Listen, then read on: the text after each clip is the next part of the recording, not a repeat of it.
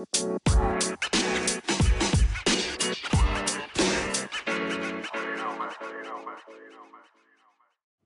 you ever had those moments where you don't know what in the world is going on and it has you going wide eyed, your mouth kind of drops open, and your heart kind of stops, and you're like, what in the world? Or have you ever had those confusing moments where it's like, oh, not again. Can I just get some peace right now? Can, can we just not celebrate this holiday instead of feeling the overwhelming, the, the burdens of this time? Have we ever had situations that just confused us and we had that fear kind of settling in and what's going to happen? And so, how, when those things go down, how, when we have those situations, do we begin to be able to practice celebration in the unexpected? And we're today going to focus on our responses to the unexpected, how our responses can help us practice celebration, help us make room. And the story we're going to look at, we're actually jumping ahead to right after the birth of Jesus. There are going to be shepherds and angels, Mary and Joseph. And this story with those, with the shepherds and angels, is only found in the Gospel of Luke. The Gospel of Matthew, it's a very different story at this moment. But for Luke, there are these shepherds and angels. There is this unexpected. It's not the first time the unexpected has happened with Luke because Mary and Joseph have both been having to navigate that as there is news that she is pregnant, that the unexpected has happened. Mary goes and visits with her cousin Elizabeth, which we talked about last week, and how this unexpected pregnancy for Mary, also unexpected for Elizabeth, very different circumstances, but they have to navigate that and they do it through cultivating peace and conversation in greeting and mercy. And so this week we move forward in the unexpected with those we don't know. The situations it's like wait a minute i, I could have never imagined. And so beginning in luke chapter 2 verses 8 through 9 nearby shepherds were living in the fields guarding their sheep at night the Lord's angel stood before them. The Lord's glory shone around them, and they were terrified. All right, so we get the shepherds who were living in the fields, guarding their sheep at night. And this image of shepherd, if we were to look through the Old Testament or the Hebrew scriptures, we would find this image of shepherd being connected to God. The 23rd Psalm, the Lord is my shepherd and a sense of what does a shepherd do? The shepherd guides the sheep, protects the sheep, is, is there kind of overwatching and helping out. And so this image, right, the those in the first century would have known that image, would have felt that connection with God. And even with using the term shepherd and thinking of King David, because this is and King David, they're going to go down and go to Bethlehem, which is the city of David. And King David, before he became king, was a shepherd. He saved a sheep, he saved his flock from the lion. And so there is this sense, this long history of the shepherd guarding and protecting, of being present in times of trouble, and being there watching over. So we have the, that's the beginning. And then the angel shows up. And it's kind of interesting here. The angel, the Lord's angel stood before them, the Lord's glory shone around them, and they were terrified.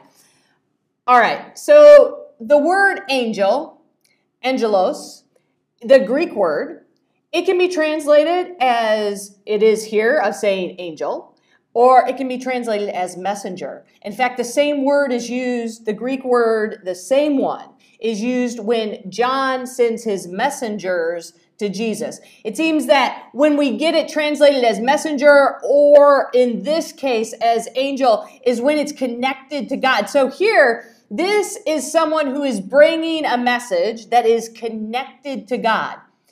And it's also important to note that generally angels, if we're looking throughout the biblical text, even into Hebrews, if we go forward in the New Testament, that an angel, you may not even know it because angels are all of us. It could be all of us. It could be any one of us.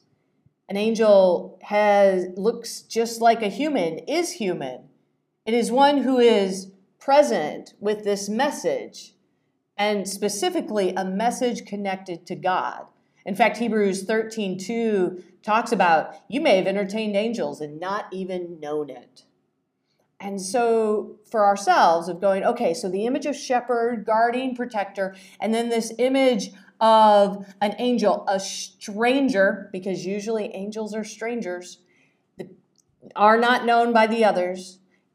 This stranger shows up with a message from God for the shepherds, and it's the middle of the night. And so we can only imagine, right? The shepherds had sat down, they were in their groove, they were going to do their thing. Maybe they were having conversation. Each one was maybe taking watch. They had their regular routine, and this stranger in the middle of the night shows up with a message from God, and they are frightened. They're like, What in the world? Who are you? What is going on? Continuing on in verses 10 through 12. The angel said, Don't be afraid. Look, I bring good news to you, wonderful, joyous news for all people. Your Savior is born today in David's city. He is Christ the Lord. This is a sign for you.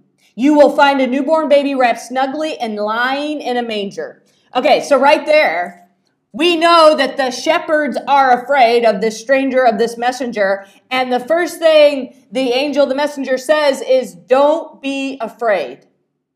And how often, when we don't understand what's happening, when we don't like it, when there's confusion around it, do we feel that fear begin to kind of bubble up? Like our response, our response to the unexpected can sometimes be fear inducing. And so the angel says, Hey, don't be afraid. And goes on, look, I bring good news to you, wonderful, joyous news for all people. Now, the word here that's translated good news is connected to gospel, is the Greek word evangelion.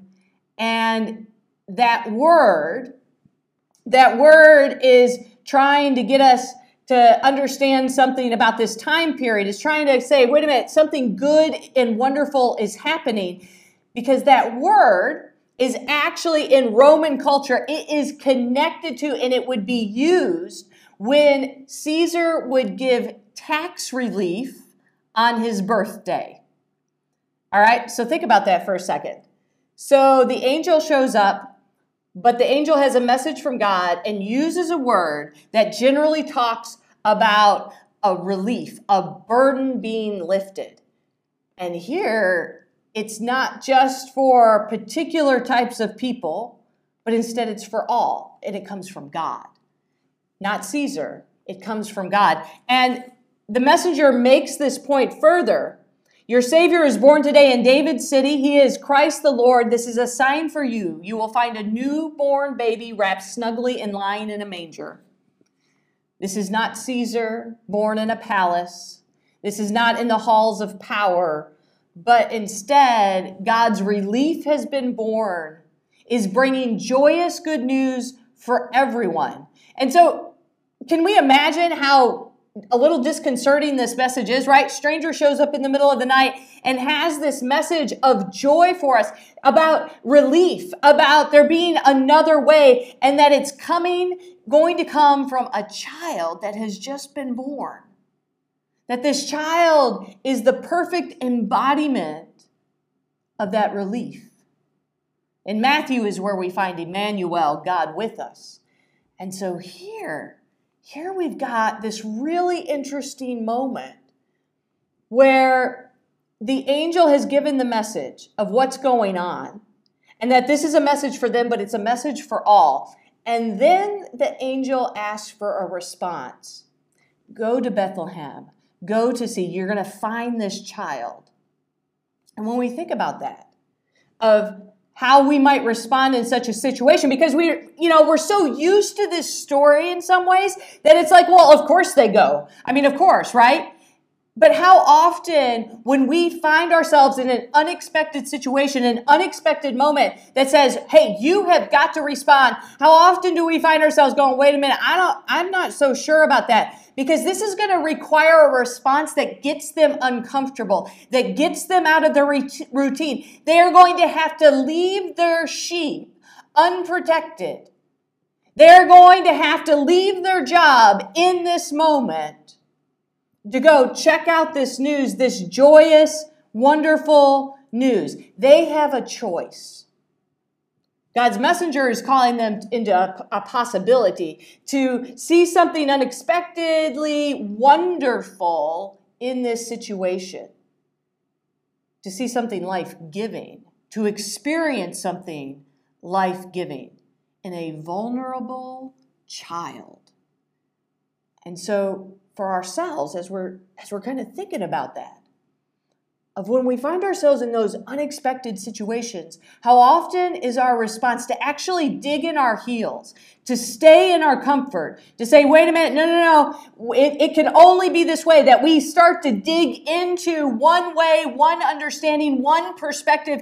And here, the messenger of God is like, wait a minute, there's more than that. There is more in this situation, there is more in this unexpected event.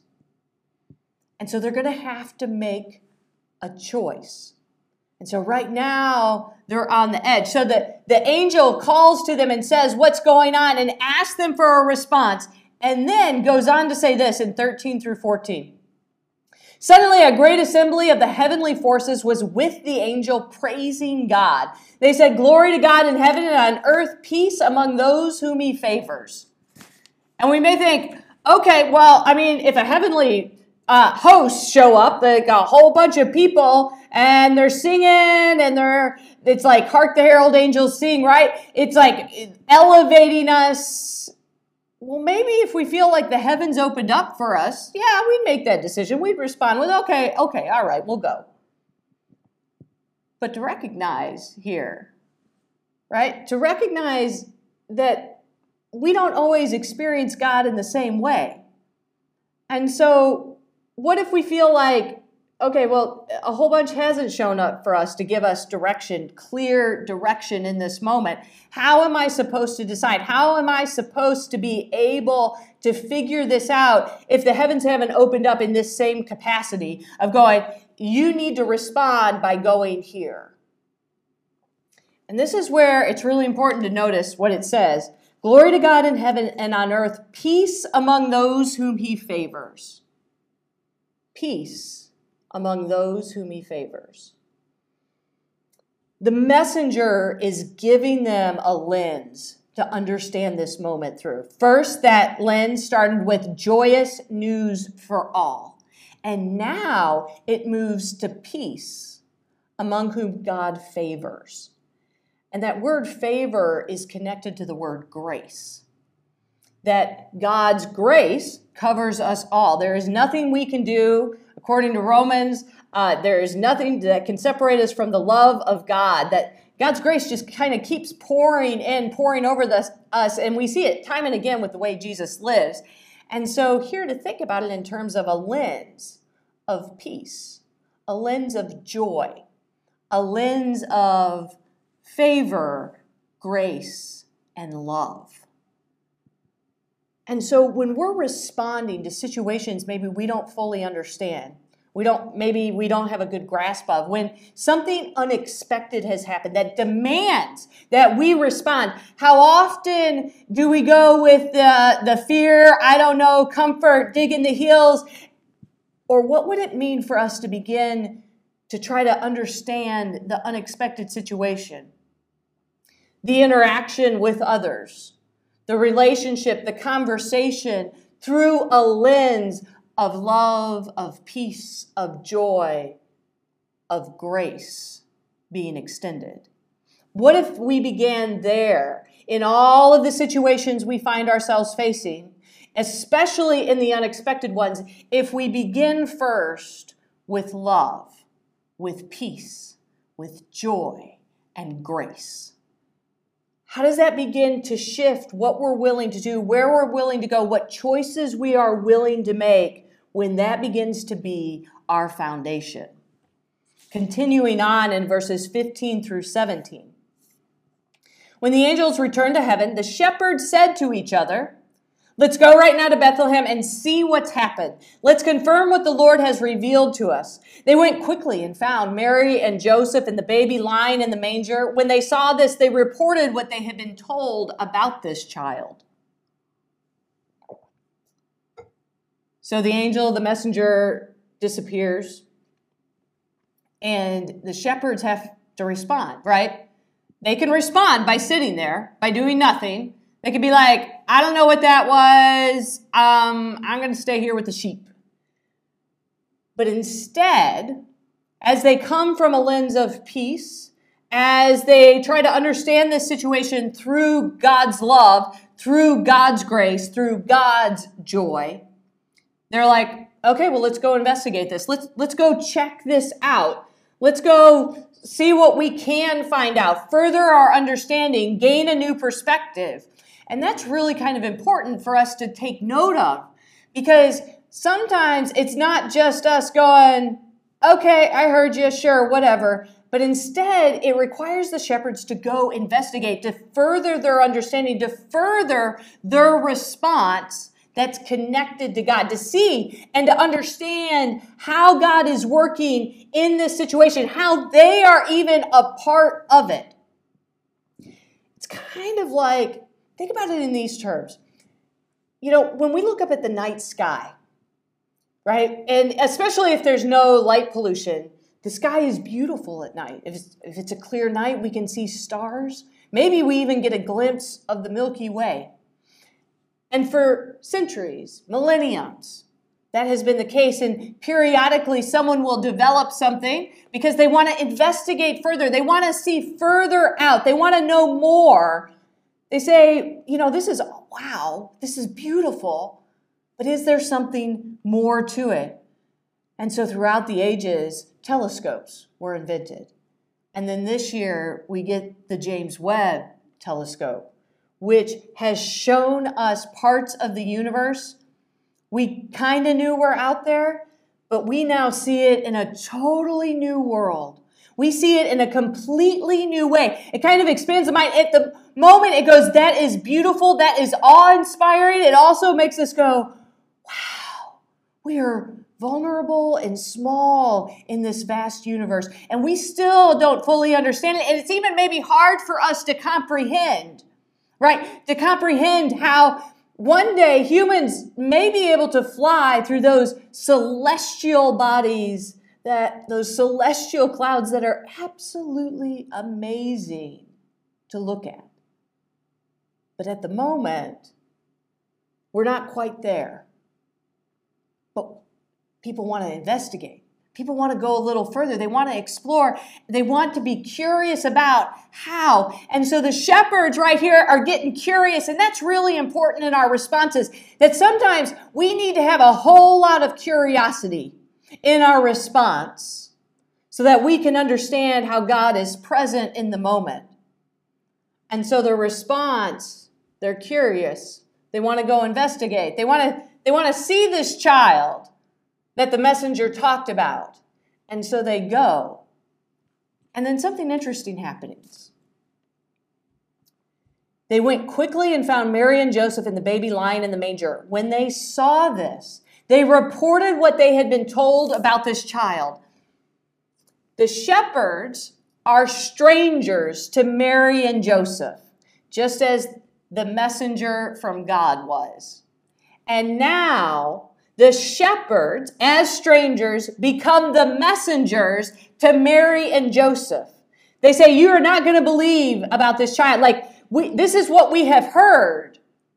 They investigate, they are curious, they engage in conversation, they are responding from a place of love and grace and peace and joy. And so it gives them an opportunity to be part of this story, to be part of this connection, to be part of, we don't fully understand what's going on, and we've tried to make we've tried to discern it for millenniums and yet something's happening here. And so we've got to figure this out. We've got to pursue. We've got to get curious in our response. And in doing so they invite mary and joseph into their moment into their response. And they invite them into a place of celebration which we get in the next lines Everyone who heard it was amazed at what the shepherds told them. Mary committed these things to, mer- to memory and considered them carefully. The shepherds returned home, glorifying and praising God for all they ha- had heard and seen. Everything happened just as they had been told. Think about that. Their response we got to get up, go. We got to go be curious. We've got to investigate. And Mary's response is one of curiosity as well, but in a different way. Her response looks a little bit different, which all of us would because all of us are different and we find ourselves in different situations. And so she commits them to memory. She does not dismiss what they have said. She does not respond with, eh, you guys are crazy. She does not forget. She commits them to memory and then ponders them and considered them carefully. I can't help but wonder if she thought of this moment as she was raising Jesus, as she was parenting Jesus, as she was guiding Jesus, and in especially the moment where they're at a wedding, Jesus is an adult, they run out of wine. And Mary says, Hey, Jesus, I need you to help with this. And he's like, No, no, I can't, not my time. She has a few more words, and he says, Oh, okay, I, yes, I will do it these moments where maybe there was back and forth, and yet she knows there's something different here, right? The story is that these shepherds responded in curiosity. They came and shared that message with them, and then she holds on to, she carefully goes over. She responds in the way she engages with Jesus and those around, in the way she parents, in the way she guides. Just like the shepherds guided, now she does. And that seems kind of cool, right? To think about that different response, a different response from each one, a different response from ourselves of going, wait a minute, what does it mean for me to respond from a place of, if we have a foundation of love and grace and joy and peace, that we can begin to respond in different ways, that all of those ways, though, from that foundation, they begin to make room for how God is working, for how we are connected, for experiencing God in the situations, the unexpected moments that we find ourselves. And here it finishes with after Mary has considered this carefully, after that is her response, the shepherds returned home glorifying and praising God for all they had heard and seen. Everything happened just as they had been told. They returned home glorifying and praising God for all they had heard and seen. Their response, they got curious they thought, well, maybe that's possible. Maybe it's possible that one is coming to bring relief in ways that we never thought about. When we respond from that place of love and joy and peace, when we respond from that place of, wait, where, let me notice where God is at work. Let me notice how God is at work right here, how I can be part of that message, how I can convey that to others. They, in return, get to go on and celebrate. That they get to go on glorifying and praising God for everything they had heard and seen. And so, for ourselves, of making space, of realizing that our responses, much like we talked about last week with that response of mercy in the greeting between Mary and Elizabeth, the way that we can respond to situations, the thing that is, those things that are at the foundation of our responses can all of a sudden open us up to things we never thought possible, that we can celebrate in ways that we thought, really? You know, you think about the, how that evening began for the shepherds My guess is never in a million years did they think they would be dancing back from Jerusalem or from Bethlehem, excuse me, from Bethlehem, praising God. And yet here they are because they chose to respond in a very unexpected situation from a place going, wait a minute, God's love is at the foundation, God's peace, God's joy, God's grace. And so, how does that change our responses in the day to day? What trajectory does that begin to put us on? How does it begin to change what we thought nothing will ever change? Why does this keep happening? How does it begin to change those things? Because just think about it. Had we humans not looked up at the sky and said, you know, I want to look more. I, I you know, I want to see more. I want to investigate further. I want to get curious about it. That we wouldn't have had that progression of telescopes. We wouldn't have had those images this year from the James Webb telescope. That is mind blowing. That we can discover things we never even considered before or had no idea how beautiful they really are. And so here the shepherds realize how beautiful and amazing this moment is with Mary and Joseph. Mary and Joseph realize that something is different. They don't have a full grasp, but but they're going to consider, they're going to try to take this in, they're going to try to understand, wait a minute, God is with this child. We knew that kind of because we'd, we'd had all those other interactions, but now other people are beginning to notice. It's not just us. And so they get to ponder, they get to carefully study those things. The unexpected all of a sudden opens them up to new possibilities with God. And so, how might we allow this story to challenge us this day? How might we allow it to get us curious of what we want to investigate, of what will be at the foundation of all of our responses to the unexpected situations and moments of this life? How will we be challenged this day in responding from a place of God's love, God's peace, God's grace, and God's joy. So that not only can we practice celebration, but we can share it with others, just like the shepherds got to share that celebration with Mary and Joseph. Amen.